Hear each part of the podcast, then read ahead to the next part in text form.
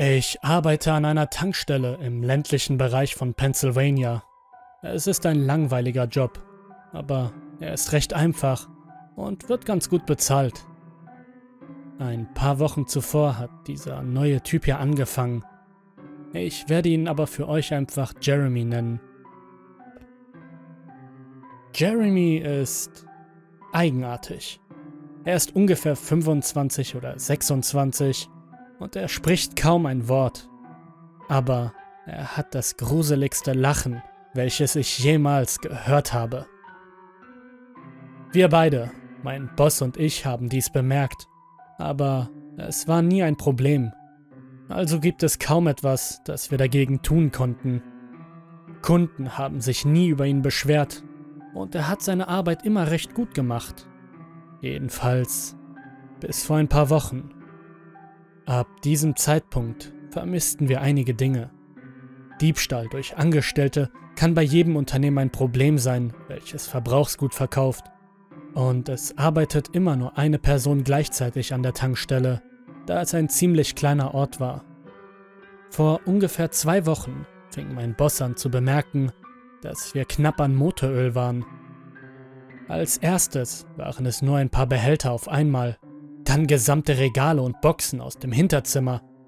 Bald schon waren es komplette Lieferungen, welche am nächsten Tag, nachdem sie eintrafen, verschwanden und es war immer nach Jeremys Schicht. Mein Boss untersuchte die Aufnahmen der Sicherheitskameras der Nächte, in welchen Jeremy arbeitete, aber er konnte ihn nie bei der Tat erwischen.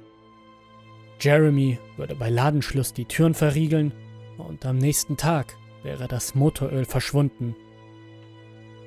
Normalerweise nimmt mein Chef das Filmmaterial mit nach Hause, um Jeremy beim Clown zu erwischen. Aber seine Tochter hatte gestern Abend ein Softballspiel, weshalb er sich bei mir erkundigte, ob ich mich um das Bandmaterial kümmern könnte. Er bot mir an, mir die Überstunden unter der Hand zu bezahlen, und ich nahm das Angebot natürlich an. Es gibt drei Kameras, also gab er mir drei verschiedene Aufnahmen zur Prüfung. Ich dachte mir, dass es eine lange Nacht werden würde, aber ich versuchte etwas für eine Urlaubsreise zu sparen, daher brauchte ich das Geld dringend. Ich nahm die Aufnahmen mit nach Hause, steckte sie in den alten Kassettenrekorder und lehnte mich zurück. Zwei Tage zuvor hatte Jeremy um 16 Uhr mit der Arbeit begonnen. Zunächst schien alles normal zu sein, er zählte das Geld in der Kasse, tauschte die Schichten mit dem Mädchen, das vor ihm arbeitete, und wartete auf einen Kunden. Die Zeitmarkierung auf dem Video zeigte 16.03 Uhr. Die erste Person, die hereinkam, war Mrs. Templeton, eine Stammkundin. Sie nahm ihre Zigaretten und eine Zeitung mit und bezahlte mit einem Zwanziger. Daran ist nichts ungewöhnlich. Der nächste Kunde war ein Mann aus der Nachbarschaft namens Ron. Er ist ein Motorradfahrer und kommt tagsüber ab und zu vorbei. Er tankte, nahm eine Packung Dörrfleisch mit und bezahlte mit seiner Kreditkarte und verließ dann die Tankstelle. Als nächstes kam ein Mann mit einem Cowboy-Hut. Ich hatte ihn noch nie zuvor gesehen, aber wie an jeder anderen Tankstelle kommen auch bei uns fremde Kunden vorbei. Er kaufte Diesel im Wert von 40 Dollar, bezahlte mit einem Hunderter und ging seiner Wege. Ich lehnte mich zurück und seufzte. Das Einzige, was noch langweiliger war, als diesen Job zu machen, war jemanden dabei zuzusehen.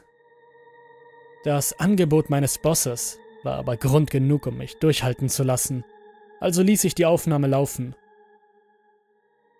Alles schien ziemlich normal. Ich hatte das Gefühl, dass, wenn Jeremy Motoröl stehlen würde, er wüsste, dass wir ihn nun verdächtigen. Ich dachte nicht, dass er dumm genug wäre, dass wir ihn mit Kameras ertappen könnten. Die Dinge blieben langweilig und routiniert bis ungefähr 17 Uhr. 17.03 Uhr kam Mrs. Templeton wieder herein. Sie musste etwas vergessen haben. Aber das hatte sie nicht. Sie kaufte die gleiche Schachtel Zigaretten wie zuvor und die gleiche Zeitung. Sie bezahlte mit einem weiteren Zwanziger. Das war schon seltsam, dachte ich, aber sie ist ein wenig zerstreut. Ich fand, dass Jeremy ihr hätte sagen sollen, dass sie ihre Zigaretten schon gekauft hatte. Aber es ist ja nicht verboten, jemandem zweimal das gleiche zu geben. Dann kam Ron wieder herein. Er kaufte eine weitere Tankfüllung, wieder für sein Motorrad. Ich überprüfte später die Außenkameras, weil ich vermutete, dass er sie für ein anderes Auto gekauft hätte, welches er auftanken wollte. Und die gleiche Packung Dörrfleisch. Er bezahlte wieder mit seiner Kreditkarte. Nichts Schlimmes. Ich fand, es war nur ein seltsamer Zufall. Mrs. Templeton ist vergesslich und Ron besitzt wahrscheinlich mehr als eine Harley. Dann kam der Typ mit dem Cowboy-Hut zurück. Ein Schauer lief mir über den Rücken. Nimm bloß kein Diesel, nimm bloß kein Diesel, nimm bloß kein Diesel, flüsterte ich in mein leeres Wohnzimmer. Aber er tat es. Er tankte Diesel im Wert von 40 Dollar und bezahlte mit einem 100-Dollar-Schein. Jede Bewegung, die er machte, war die gleiche wie bei seinem letzten Besuch. Genauso wie die Art, wie er sich an der Nase kratzte, bevor er hinauslief. Entweder war dieser Typ reich, besaß eine Menge Lastwagen und war gerade in die Stadt gezogen, oder es ging etwas ziemlich Bizarres vor sich. Ich beobachtete ihn weiter. In den nächsten Stunden war jeder Kunde derselbe wie zuvor, jeder einzelne. Ich machte mir ernsthaft Sorgen, und dann, um 18.03 Uhr, kam Mrs. Templeton wieder herein. Sie kaufte wieder ihre Zigaretten und ihre Zeitung und bezahlte wieder mit einem Zwanziger. Ich glaube, ich würde völlig ausflippen, aber ich habe mir noch eine halbe Stunde angesehen, bevor ich anfing, den Rest im Schnelldurchlauf anzugucken. Es war immer das Gleiche. Jeder Kunde kam zur gleichen Zeit zurück, genau eine Stunde später. Ich weiß, was du denkst, dieser hinterhältige Bastard Jeremy hat irgendwas mit den Aufnahmen gemacht. Er hätte sie von der ersten Stunde an wiederholt, immer und immer wieder. Das war hier aber nicht der Fall. Um die Kasse herum gibt es Fenster, die von den Kameras erfasst werden, und ich sah zu, wie das Sonnenlicht verschwand, während es immer später wurde. Jeremys Routine wiederholte sich nicht. Er wischte, fegte, füllte die Regale auf und erledigte alle seine Aufgaben, wie man es erwarten würde. Aber es kamen immer wieder dieselben Kunden. An diesem Punkt begann ich ein wenig in Panik zu geraten. Irgendetwas stimmte nicht mit dem, was ich sah, und ich konnte es mir einfach nicht erklären. Ich spulte bis zu der Stelle vor, an der er abschloss und zu seinem Auto ging. Er hatte nichts gestohlen, aber ich schaute weiter, um auf Nummer sicher zu gehen. Ich spulte ein letztes Mal vor bis es ungefähr Mitternacht war. Um genau 0.03 Uhr tauchte Jeremys Gesicht wie aus dem Nichts im Blickfeld der Kamera auf. Damit meine ich nicht, dass er seinen Kopf ins Bild bewegt hat, sondern dass er in einer Sekunde, in der der Laden leer war und in der nächsten Sekunde nur noch sein Gesicht zu sehen war. Er schaute nicht in die Kamera. Er schaute mich an, da bin ich mir sicher. Ich schrie und tastete nach der Fernbedienung. Bis ich sie gefunden habe, war er weg. Er verschwand so schnell. Auf dem einen Bild war er noch da und auf dem nächsten nicht mehr. Meine Hände zitterten wie verrückt, aber ich schob eine weitere Kassette ein. Die andere Kamera im Laden zeigte den hinteren Bereich der Kasse, und ich würde sehen, wie er es geschafft hatte, das Gesicht auf diese Weise auf die Kamera zu bekommen. Ich spulte bis zum Zeitpunkt 0.03 Uhr vor aber da war nichts. Ich sollte ihn auf einem Stuhl oder etwas ähnlichem stehen sehen, aber er war nicht da. Nachdem er den Laden verlassen hatte, habe ich ihn auch nicht mehr reinkommen sehen. Es ist so, als ob er nicht wirklich da gewesen wäre. Er kennt den Sicherheitscode nicht, und in dieser Nacht ging kein Alarm los, nachdem er abgeschlossen hatte. Aber was ich sah war, dass um 0.03 Uhr das Motoröl aus den Regalen verschwand.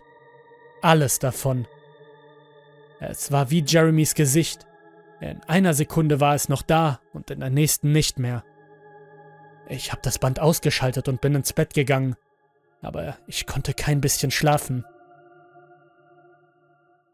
Obwohl mein Körper ziemlich erschöpft war, raste mein Verstand. Dieses Video ist bei weitem das unheimlichste und befremdlichste, was ich je in meinem Leben gesehen habe. In ein paar Stunden sollte ich arbeiten. Mein Chef hat mich gebeten, die Bänder zurückzubringen und ihm mitzuteilen, was ich gefunden habe. Aber was soll ich ihm denn sagen? Jeremy hat heute Nachtschicht, gleich nach mir. Und es ist geplant, dass mein Chef kurz vor meiner Beendigung kommt und ihn mit mir konfrontiert, da ich angeblich derjenige bin, der ihn beim Stehlen erwischt hat. Ich weiß nicht, was ich tun soll. Vielleicht sollte ich meinem Chef das Filmmaterial zeigen, aber ich möchte es nicht mit ihm zusammen ansehen. So etwas möchte ich nie wiedersehen. Das Bild von Jeremy, wie er einfach in die Kamera lächelt, geht mir nicht mehr aus dem Kopf. Es, es war der gruseligste Blick, den ich je bei einem anderen Menschen gesehen habe. Jedenfalls werde ich versuchen, noch ein paar Minuten Schlaf zu bekommen, bevor ich los muss, um das alles zu verarbeiten. Ich werde euch wissen lassen, was passiert. Update 14.49 Uhr. Ich bringe die Daten von meinem Handy aus auf den neuesten Stand. Mein Chef hat sich gerade die letzten Bänder angesehen. Ich habe ihm gesagt, was ihn erwartet, aber man kann niemanden wirklich auf so etwas vorbereiten. Er ist extrem aufgeregt und Jeremy wollte eigentlich um 16 Uhr kommen. Wir haben noch etwas mehr als eine Stunde, um uns vorzubereiten. Aber niemand von uns weiß, was wir ihm sagen sollen. Ist er einfach nur ein verrückter Typ, der gerne Motoröl stiehlt und die Leute zu Tode erschreckt? Oder ist er etwas anderes?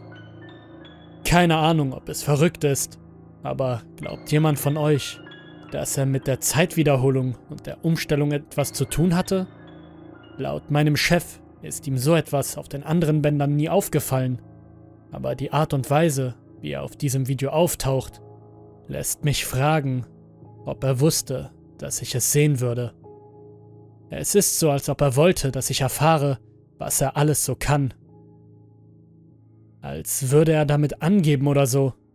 Die Art, wie er in die Kamera lächelte, war wie bei einem Kind, das einem eine Sandburg zeigte, die es gerade gebaut hat oder so. Ich weiß nicht. Wahrscheinlich klinge ich verrückt. Das Gefühl habe ich auf jeden Fall. Ich rede noch ein bisschen mit meinem Chef. Wir müssen uns beruhigen und herausfinden, wie wir damit umgehen. Heute Abend werde ich noch mehr darüber schreiben, aber ich habe ein wirklich schlechtes Gefühl dabei, wie das alles ablaufen wird. Update 16.33 Uhr. Kein Zeichen von Jeremy. Hab versucht ihn anzurufen, aber sein Telefon wurde abgestöpselt. Wir rufen die Polizei. Update 17.33 Uhr. Kein Zeichen von Jeremy. Hab versucht ihn anzurufen, aber sein Telefon wurde abgestöpselt. Wir rufen die Polizei. Update 18.33 Uhr.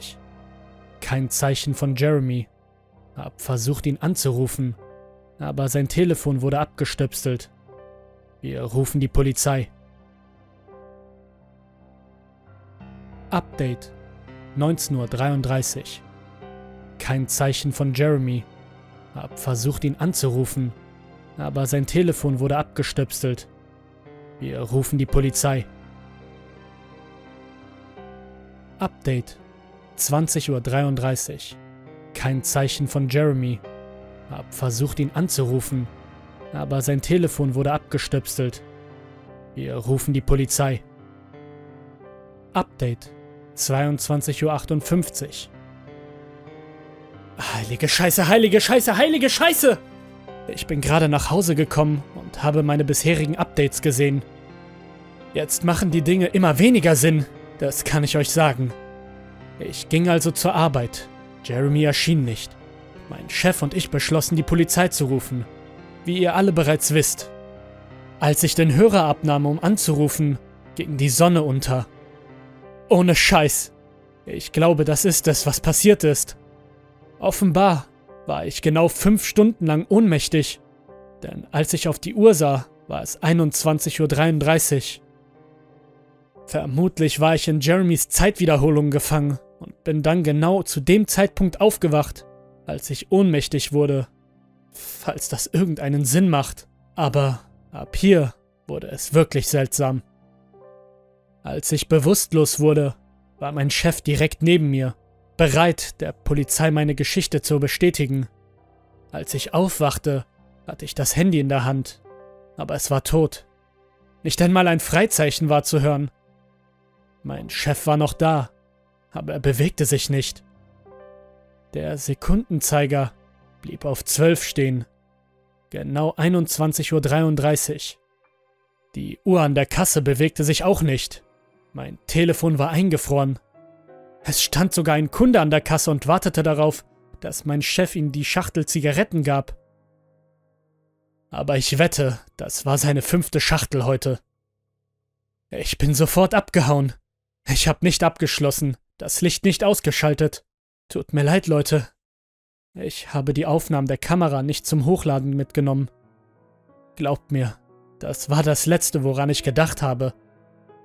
Die Tankstelle liegt an einer großen Landstraße und die Autos waren überall geparkt. Nun ja, sie waren nicht geparkt, sondern eingefroren. Die Menschen in ihnen saßen still wie Wachsfiguren. Ich setzte mich in mein Auto und betete, dass es anspringen würde. Gott sei Dank tat es das. Auf halbem Weg nach Hause begann die Zeit wieder zu laufen. Das Rauschen des Radios verwandelte sich in Musik, so wie es sein sollte. Und nach dem, was ich hören konnte, bemerkte niemand, dass die Zeit stehen geblieben war. Oder was auch immer es war. Ich war der Einzige.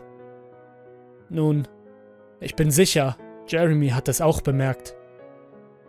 Ich weiß noch immer nicht, wo er steckt und was er macht. Ich verschanzte mich in meinem Zimmer und werde morgen früh wieder die Polizei anrufen. Ich weiß nicht, ob ich jemals zu ihnen durchgedrungen bin. Und wenn ja, ob sie mich überhaupt ernst genommen haben. Ich fürchte um mein Leben. Ich werde mich morgen wieder melden, wenn ich kann. Finales Update. 10.33 Uhr. Letzte Nacht bin ich gegen 4 Uhr endlich eingeschlafen. Keine Ahnung, wie ich das geschafft habe. Ich glaube, die Erschöpfung hat mich übermannt. Heute Morgen wachte ich durch mein Telefon auf. Es war mein Chef. Er hatte mich seit etwa 6 Uhr morgens wieder und wieder angerufen. Er wachte auf, als die Zeit wieder weiterlief und rief sofort die Polizei. Sie kamen vorbei, um zu sehen, was los war, und er erzählte ihnen alles. Die Polizisten hier sind alle etwas einfältig. Sie waren mehr über das fehlende Motoröl besorgt, als über irgendetwas anderes. Doch mein Chef nahm es so hin, also hatte er zumindest ihre Aufmerksamkeit. Sie beschlossen, nach Jeremy zu suchen. Wir bewahren alle Bewerbungen unserer Mitarbeiter auf, und da Jeremy gerade erst angefangen hatte, für uns zu arbeiten, war es ziemlich einfach, seine ausfindig zu machen. Sie notierten sich die Adresse und fuhren zu seiner Wohnung. Man glaubt nicht, was sie dort vorgefunden haben. Die Adresse, die Jeremy auf seinem Antrag angegeben hatte, war die eines leeren Grundstücks. Oder zumindest ist es jetzt leer. Dort stand ein Haus, aber es brannte 1993 nieder. Da es sich um eine Kleinstadt handelte, erinnerte sich jeder an das Feuer. In dem Haus lebt eine vierköpfige Familie. Es heißt, dass sie einen entfremdeten Sohn hatten, über den sie nie gesprochen haben. Aber ich kann nicht sagen, ob das wirklich stimmt. Ich weiß nur, dass sich das Feuer nach einer Untersuchung durch die Versicherungsgesellschaft als Brandstiftung herausstellte. Das gesamte Haus war mit Öl übergossen und dann mit einem Molotow-Cocktail in Brand gesetzt worden. Die gesamte Familie schlief, als es passierte. Niemand überlebte. Der Täter wurde nie ausfindig gemacht. Man sagte, als man versuchte, den Sohn zu kontaktieren, habe man ihn nirgends auffinden können. Das jedenfalls erzählte mir mein Chef, als er mich anrief und völlig ausrastete. Dann hat er mich gefragt, ob ich zur Tankstelle kommen kann. Was? Sind Sie verrückt? sagte ich, aber er versicherte mir, dass die Polizei bei ihm sei. Dann machte er mir noch einen Strich durch die Rechnung.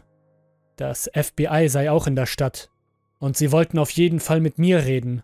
Da könne ich also genauso gut mitkommen.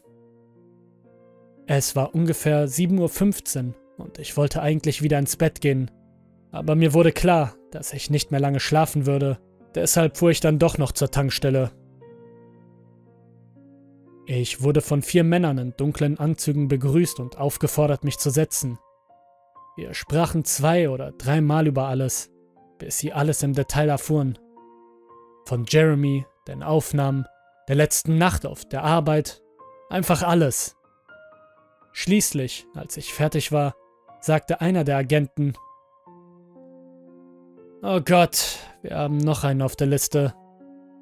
Ich musste ein Bündel von Papieren unterschreiben, in, in denen sie versicherten, dass ich niemand anderen davon erzählen würde. Daher kann ich nicht mehr viel verraten. Vielleicht verstoße ich gegen das Gesetz, wenn ich das hier hochlade. Nun bin ich also zu Hause. Ich weiß nicht, was ich mit mir anfangen soll. Die Aussage des Agenten, als ich ihm die Geschichte erzählte, wird mich für den Rest meines Lebens verfolgen. Jedenfalls muss ich jetzt gehen. Ich muss ein paar Besorgungen machen und dann zur Arbeit gehen, um ein paar Aufnahmen der Überwachungskameras abzuholen. Mein Chef und ich glauben, dass dieser neue gruselige Typ Jeremy Motoröl stiehlt. Und ich soll mir die Aufnahmen ansehen, um zu sehen, ob ich ihn auf frischer Tat ertappen kann. Ich habe Wichtigeres zu tun, aber mein Chef bezahlt mir die Überstunden unterm Tisch und ich versuche Geld für einen Urlaub zu sparen. Also könnte ich das Geld wirklich gut gebrauchen. Es sollte ziemlich einfach sein. Das Motoröl verschwindet immer gleich nach den Schichten. Ich denke, ich muss mir nur das Filmmaterial ansehen, ihn dabei erwischen und das war's.